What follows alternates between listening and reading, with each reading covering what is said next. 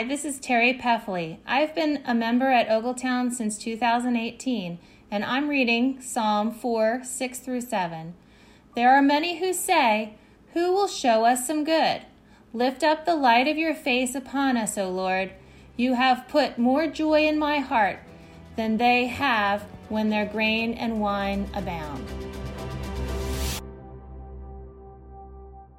Thank you for tuning in to Listening Up, a podcast devotional of Ogletown Baptist Church. This is just one way for us to enjoy the Word together during this unusual season. Thank you, Terry, for reading this scripture today. I'm Evan Collier, one of the associate pastors. So, what is going on in these verses?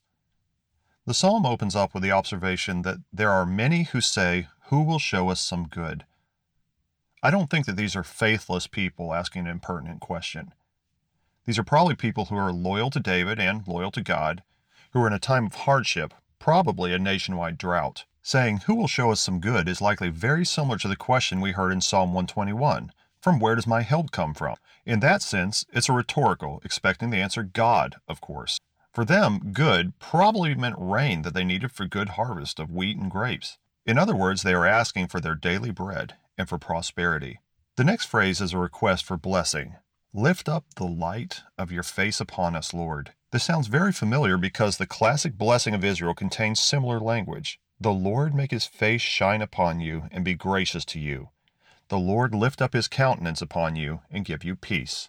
I think we grasp it intuitively, but the blessing has a built in picture. God's face is like the sun. When his face is toward you, his favor shines on you like warming sunbeams. The opposite is when someone has set their face against you. The jaw juts out, the face turns away, appeals fall on deaf ears. Having someone's face turned against you is a sad thing, and a fearful one if they control your well being. Verses like these give us examples of how to pray. These people have something on their hearts. God has been silent thus far, and they're in some kind of fix. With their words, they let God know that they aren't okay with the way things are. They rattle the throne a bit. O God, who will show some good to us if not you? We will not prosper. We will not have food and cheer if you don't give us good. If the sunshine of your face is hidden, we are dismayed.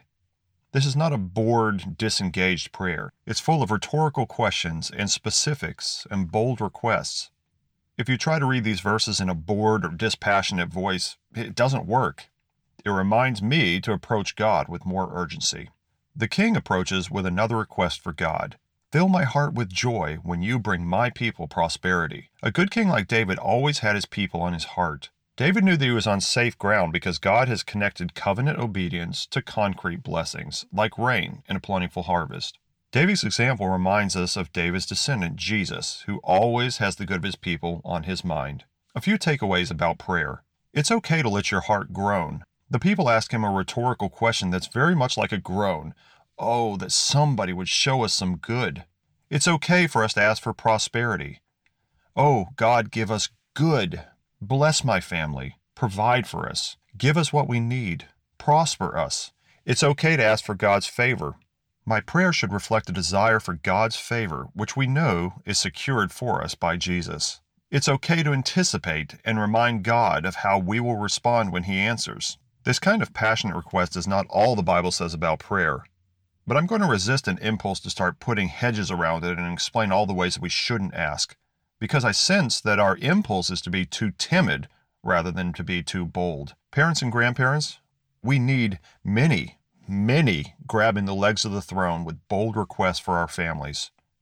Children, we need a generation of kids who approach God asking for Him to prosper them and turn His face toward them. We need many, many believers saying with confidence, God, fill our hearts with joy as you work for us. Can I read our passage one more time? I'd like to read it from the New International Version. Many, Lord, are asking, Who will bring us prosperity? Let the light of your face shine on us. Fill my heart with joy when their grain and new wine abound. I want to thank you again for tuning in to Listening Up. For the latest information about our church, please visit ogletown.org/updates. Until next time, let's keep setting our minds on things above.